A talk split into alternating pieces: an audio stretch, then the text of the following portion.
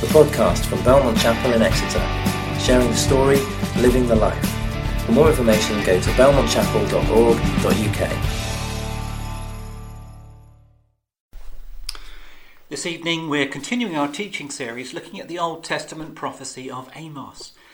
You may have already noticed from the teaching program, we aren't working through this book verse by verse, but instead we'll be focusing our attention on specific passages that will, I trust, just help us to get to grips with the main ideas contained within the book. Specifically, the twin themes of justice and true worship.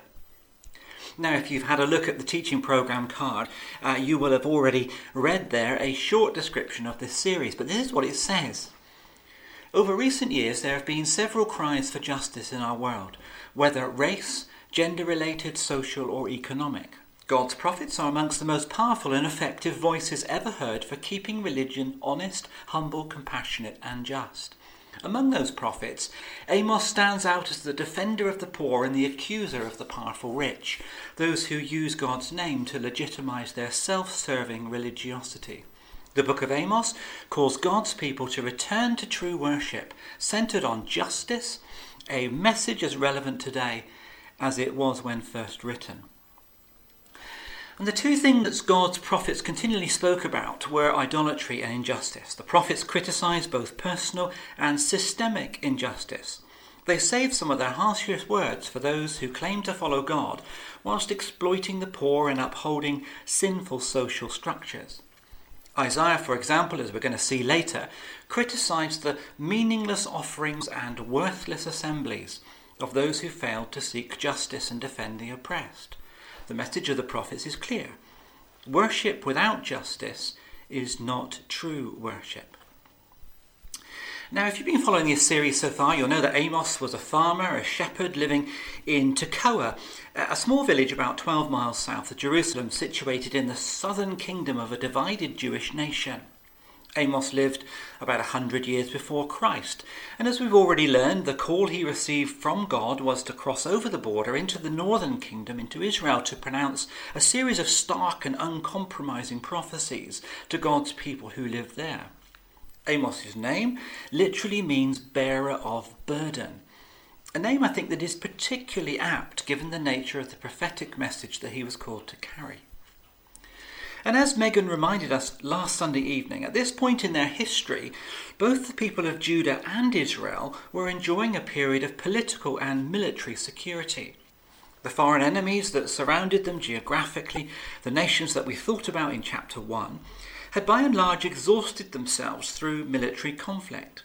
As a result, there emerged a political vacuum that Israel was quick to exploit for her own economic advantage. As the most powerful Gentile nations entered a period of decline, strong kings on both the northern and southern thrones on Israel and Judah expanded their territories, grabbing land where they could. And as a direct result of that, money flowed unhindered into the country from liberated trade routes. With the threat of war fading to a distant memory, the rich were becoming richer and increasingly self centered and complacent. Listen, if you will, to how Amos describes Israel's nouveau riche in uh, chapter 6. This is Amos chapter 6, verses 4 to 6. You lie on beds inlaid with ivory and lounge on your couches. You dine on choice lambs and fattened calves. You strum away on your harps. You drink wine by the bowlful and use the finest lotions. Yet these perceived benefits came at a dreadful cost. Socio-economic disparity had reached extraordinary levels. Social justice was virtually non existent, and the rich brutalized the poor with impunity. Lawrence Richards, writing in his book, The Bible Reader's Companion, says this The rich, in total disregard for God's law and for their fellow Jews, dispossessed farmers from their hereditary plots of land to build great personal estates. Merchants who used unjust weights when buying and selling grain and who mixed husks with barley kernels further oppressed the poor. More and more people were forced to sell themselves and their children into slavery. Justice was for sale to the highest bidder. But it's not only the creation and the enjoyment of wealth that proves popular, so too it appears from our reading, is religion. The people of Israel flocked with unerring regularity to the places of worship. Yet the sum total of all the outward trappings of their religious fervour doesn't fool God, since their motivation is unmistakably selfish. Which leads us um, right to our passage for this evening. Now, if you're listening to this on the podcast, the passage is Amos chapter 4, and it's the first uh, 12 verses that we're going to be reading together. Now, this particular section emphasizes the dangers that are inherent in self centeredness. The Dutch poet Piet Hein uh, rather ironically pens these words People are self centered to a nauseous degree. They keep on about themselves whilst I'm explaining me. So let's unpack uh, something of Amos's words, shall we?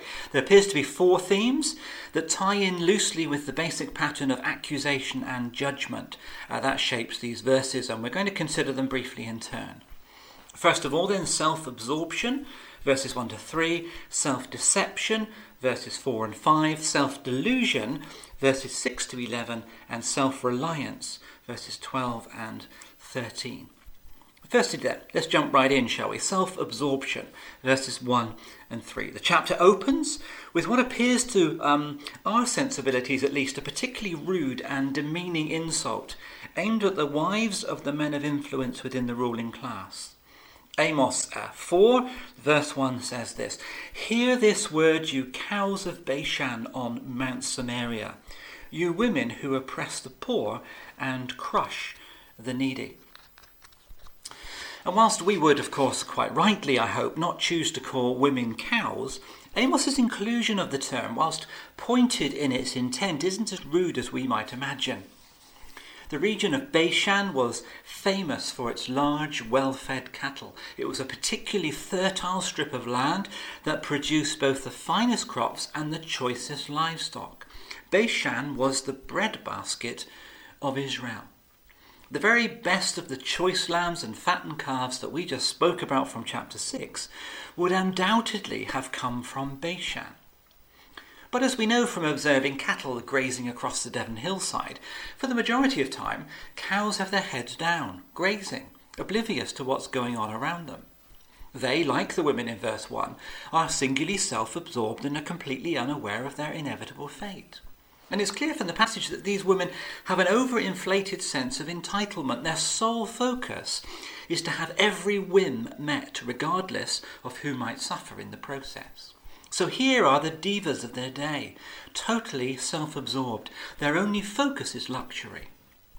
And God's accusation through the prophet is that these women, and by extension their husbands, the men of influence and power within the society, have only grown rich through their oppression of the poor. And in what is most likely a deliberately ironic prediction on Amos's part, he states that these women would be dragged into captivity through the broken walls of the city. Now, in fact, the, the Hebrew of verse 2 is, is actually a little bit obscure, and commentators appear to offer two interpretations. Firstly, maybe it is that the women who would be uh, caught like fish in baskets. Or secondly, these women would be literally pulled along with rings and hooks in their noses and mouths like cattle. The Assyrian army, who several years later would invade the land of Israel and overrun the capital city of Samaria, were notoriously cruel. In 2 Chronicles, we learn of the fate of King Manasseh, the king of Judah, the king of the southern uh, territory. This is what happens at the hands of the Assyrian king Shalmaneser V. This is what we read, 2 Chronicles, the, chapter 33, verse 11. So the Lord brought against them the army commanders of the king of Assyria, who took Manasseh prisoner, put a hook in his nose, bound him with bronze shackles, and took him to Babylon. So, either interpretation would seem to be appropriate, as both signify the impossibility of escape. And we, just like the people of Amos's day, live in a culture that is defined by self absorption. A trend that some psychologists link directly to the steady rise of mental health issues and personality disorders. True worship, says Amos, isn't found in self absorption. Rather, self absorption results in self worship, where acquisition, as we commented in the first part of this series, becomes the sole driver. The people of Amos's day simply looked to themselves, looking down instead of looking around, and most importantly, forgetting to look up in their worship of God. Jesus, as we mentioned in the opening talk in this series, when once asked to distill right living into a few sentences in an interaction with those from the religious elite of his day, offered this reply. This is how uh, Mark records these events. Mark chapter 12, verses 28 to 30. One of the teachers of the law came and heard them debating. Noticing that Jesus had given them a good answer, he asked them, Of all the commandments, which is the most important? The most important one, answered Jesus, is this Hear, O Israel, the Lord our God, the Lord is one. Love the Lord your God with all your heart, with all your soul, with all your mind, and with all your strength. The second is this Love your neighbour as yourself. There is no greater commandment than these. So, right living, says Jesus, is the pursuit of God and the pursuit of good, neither of which the people of Amos's day were looking to follow.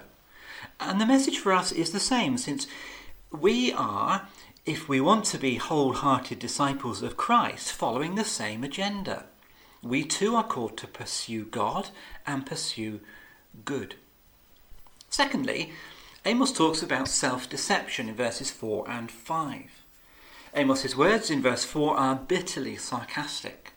The worshipping life of the people of Israel had become superficial, it had become self exalting. So, in this mocking tone, he says this Go to Bethel and sin. Go to Gilgal and sin yet more. Bring your sacrifices every morning, your tithes every three years. And in words that are a parody of the usual priest's invitation to gather to worship, Amos taunts the people. And both Gilgal and Bethel were important places historically. Both were associated with faithfulness and spiritual renewal. The patriarch Abraham built an altar to God at Bethel after having heard God say, I will make you into a great nation and I will bless you, story that we read about in Genesis 12. And several times the people returned to Bethel to reconnect with God and his covenant. Gilgal was similarly important. It was there that Joshua commemorated Israel's deliverance from Egypt, and the covenant of wholehearted worship was once again reaffirmed. Listen to these words Joshua chapter 4, 19 to 22, and then verse 24. This is how the writer of the book of Joshua records the events.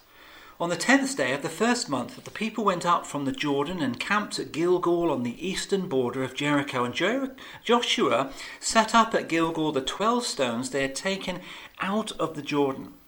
He said to the Israelites, In the future, when your descendants ask your parents, What do these stones mean? Tell them, Israel crossed the Jordan on dry ground. He did this so that all the peoples of the earth might know that the hand of the Lord is powerful and so that you might always fear the Lord your God.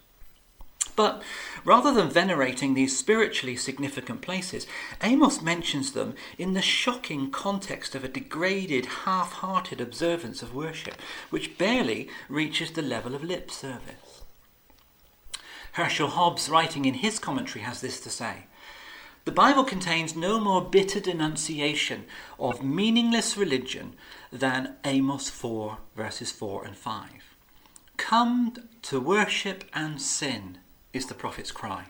The people worshipped God in ways that appealed only to themselves, not in ways that God approved. Their religion was self centered. And it may be that when you look into your uh, Bible, the one that you're reading from, uh, you see ye- uh, that years are replaced by days at the end of verse 4 which actually makes sense in the context of Amos's biting satire. He appears to be saying that even if you were to bring the yearly tithe required by the law twice a week, it wouldn't make a scrap of difference. God knows there is no sincerity in the people's worship, they're merely going through the motions. The Apostle James uh, talks about faith without works as being dead. But here is a case of works without faith.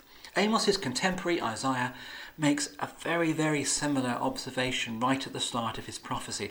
Listen to these uh, words. These come from Isaiah chapter 1. I'm going to read from uh, verse 11 down to verse 15. This is what God says to the people through the prophet. The multitude of your sacrifices, what are they to me? says the Lord. I have more than enough of burnt offerings of rams and the fat of fattened animals. I have no pleasure in the blood of bulls and lambs and goats. When you come to appear before me, who has asked this of you, this trampling of my courts? Stop bringing meaningless offerings. Your incense is detestable to me. New moons, Sabbaths, and convocations I cannot bear your worthless assemblies, your new moon feasts, and your appointed festivals. I hate them with all my being. They have become a burden to me. I am weary of bearing them.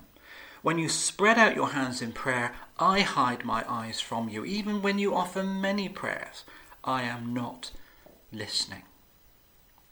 And I think there is within this a stinging critique of a very modern call we need to return to sincere worship, to strip away the veneer of performance and people pleasing and replace it with the wholehearted pursuit of God, the pursuit of God in all his mystery. German American philosopher and theologian Paul Tillich talks about the need to pursue the God above God, the God who is far greater than the God of convenience we have fashioned for ourselves. And then, thirdly, we see evidence of self delusion. Look at the verses from verse 6 to verse 11.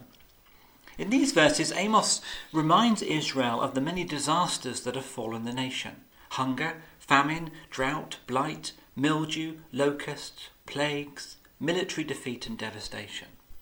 But, says God through Amos, even though, look at verse 11, even though you were like a burning stick snatched from the fire, Yet you have not returned to me, says the Lord. The people of God are living lives denying the truth of the evidence that's all around them. And the list of evidences contained in these verses isn't arbitrary.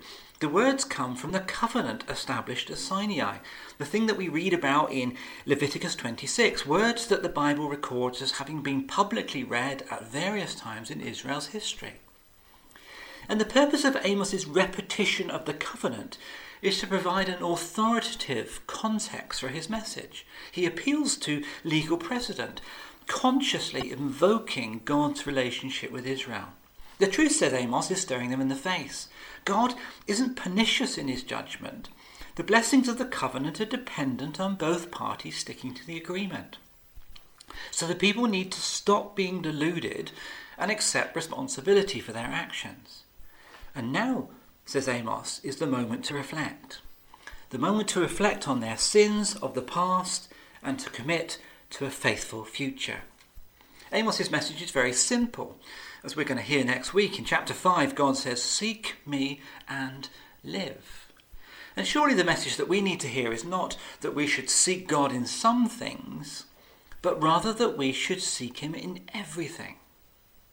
And then finally, we learn of the people's self centeredness that's expressed in the last section, self reliance, verses 12 and 13. This is what Amos says. Uh, chapter 4, verses 12 and 13. Therefore, this is what I will do to you, Israel. And because I will do this to you, Israel, prepare to meet your God.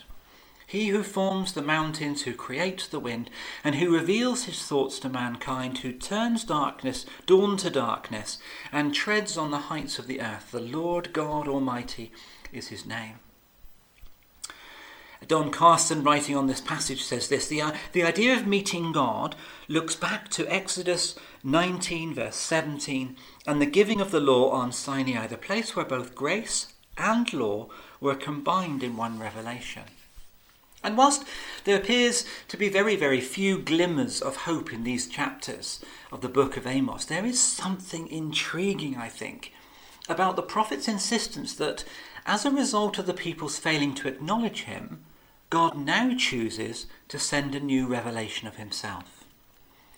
And the final two verses contain a wonderful summary of God's power and his character. It is God, says Amos, who first and foremost is Israel's God. He is the God who brought their ancestor Abraham from a distant land and established him in Canaan. He is the God who took Jacob and his family into Egypt as a small people, and then who subsequently brought them out of Egypt as a great multitude. He is the God who redeemed them from slavery and called them into a covenant relationship with him. He is the God who made them into a nation, the God who loves them. He is their God. He is our God. Secondly, notice he is the creator God. He forms the mountains and creates the winds. The two verbs forms and create are the same two words that are used to describe God's creation of the earth in Genesis. So, taken together, they evoke God's absolute control over creation and his willingness to be involved even in the dust of life, since the verb create is the exact same word used to describe God's creation of humanity, of Adam. The word for wind, of course, is synonymous with breath and spirit. So here is the God who not only gives life, but also sustains it. And thirdly, he is the God who reveals himself. How could the people of Amos's day have forgotten? How could they have forgotten the Lord God who so graciously revealed himself to them through the law, through the prophets, through his power and might in rescuing them from their enemies? The final verse, which many commentators see purely in terms of subjugation and judgment, does, I think, provide another glimmer of hope. There is an intimacy and a nearness in the Creator's preparedness to share his thoughts with us and to walk alongside us on the very earth he created. And yet, of course, this kind of God is hard for us to comprehend. It's no wonder, is it, that the psalmist wrote in Psalm 8, What are human beings that you are mindful of them? Mortals that you care for them. Which is very reason, of course, why in his great plan of salvation God sends his Son to share our humanity. And whilst we are quite used to uh, learning about people with great power, as well as those who show great care, those two qualities are, are very rarely found in one person. And yet, the God who we worship, the one who chose to share our humanity, combines both utmost power with intimate care. Now, of course, removed from the socio historical context of Amos chapter 4 by more than 2,000 years, it is difficult for us to appreciate the prophet's anguish and the sheer dread that must have accompanied Israel's realization of imminent divine judgment. But there are themes that remain relevant to all people for all time. Firstly, I think there's the message of social justice. We have a duty of care to all people. Since, as Megan reminded us last week, God has no favourites. Secondly, there is a message of humility. When we experience God's blessing, how do we respond? Do we respond in worship and thankfulness? Or instead, do we respond in an attitude of self satisfaction? Thirdly, there's a message of personal responsibility. We're called to represent God in this world to be a light to the nations, not, as we thought about in uh, the first part of this series, not like the nations. We're called to be distinctive, to be salt and light. And fourthly, there is this message of sincerity, because when our worship becomes automatic, it ceases to be personal and meaningful. Our obedience means nothing without a wholehearted devotion to Christ. And finally, there is this overarching, I think, message of communion. God's desire is to be in relationship with his people, those he calls by name. And sharing communion together, as we're about to do here in our evening service, reminds us of the very bedrock of that relationship. It is the death and resurrection of Jesus Christ. And that is what we're going to remember. And Chris is going to help us do that as we move towards communion together.